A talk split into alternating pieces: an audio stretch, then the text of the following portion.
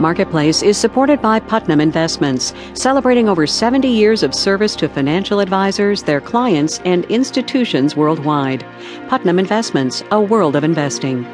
Produced in association with the University of Southern California. What we might learn from Japan's lost decade. Nominees for the Nobel Prize in Economics, please. And also, Freakonomics on the radio.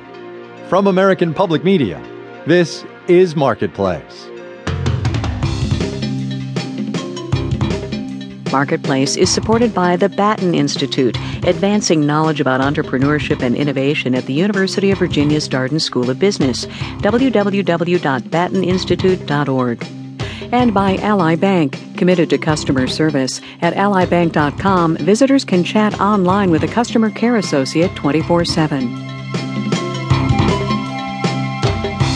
From the Frank Stanton Studios in Los Angeles, I'm Kai Ryssdal. Good to have you here on this Tuesday, everybody. It's the 5th of October, and we're going to take a little detour as we get going today. Dateline Tokyo, Japan.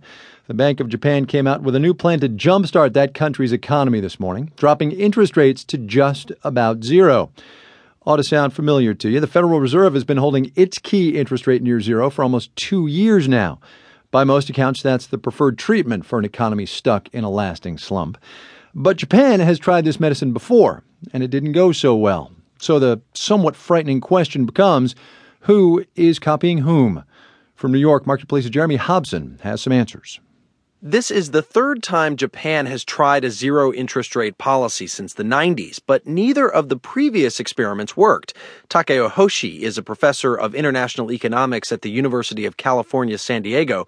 He says they didn't work because Japan pulled up the rug on the low rates too soon. Each time they implemented the zero interest rate policy, they seem to have stopped before the economy recovered. U.S. policymakers know that, and they often cite Japan's lost decade as a reason not to fear low rates. The country stopped growing for years in the 90s.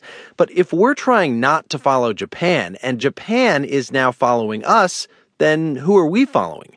I asked Dan Cook, senior market analyst at IG Markets. It's kind of, in a way, you might say the blind leading the blind because neither of us really have a great deal of uh, successful experience with this. Hopefully, the U.S. can be a model moving forward but so far we haven't seen anything and we still don't know the long term ramifications. And remember, long term thinking often gives way to dealing with short term crises on both sides of the Pacific. Fred Frankel is the vice chairman of Beacon Trust Company. Everybody likes to put things in big long term context like Japan had a lost decade. They're going to continue to stagnate, and the policymakers there are just probably looking at what's going on right now, scratching their head, trying to figure out how do we stop this. And since they've decided to go back to a zero interest rate policy, let's hope there's a Japanese translation for the term three times a charm. In New York, I'm Jeremy Hobson for Marketplace. Gold hit another high today, top $1,340 an ounce in New York. We should note that that is not the inflation adjusted high. That would be about 2,300 an ounce. But the basic truth still applies here. When investors are uncertain, they turn to gold. And investors are uncertain. With so few profitable places to park one's cash these days, gold is looking like a pretty good way to get a decent return on your money. But otherwise, what's the draw? I mean, it's not like you can take it down to the corner bakery and buy a loaf of bread, right? Janet Babin has more. Those gold earrings won't buy you a loaf of rye bread just yet. But there have been times when gold was the only thing that would get you that rye. My mom grew up during World War II in Germany, and whatever assets they had after the bombings, that's how they got bread. That's Anton Schutz, a portfolio manager with Burnham Financial Services. He says this latest bullion frenzy is being fueled by global uncertainty and fears of inflation. But he says there's another reason more people are selling gold all those mortgage brokers that used to, you know, sell the mortgages that maybe got a lot of us into trouble are now working for firms that uh, sell gold.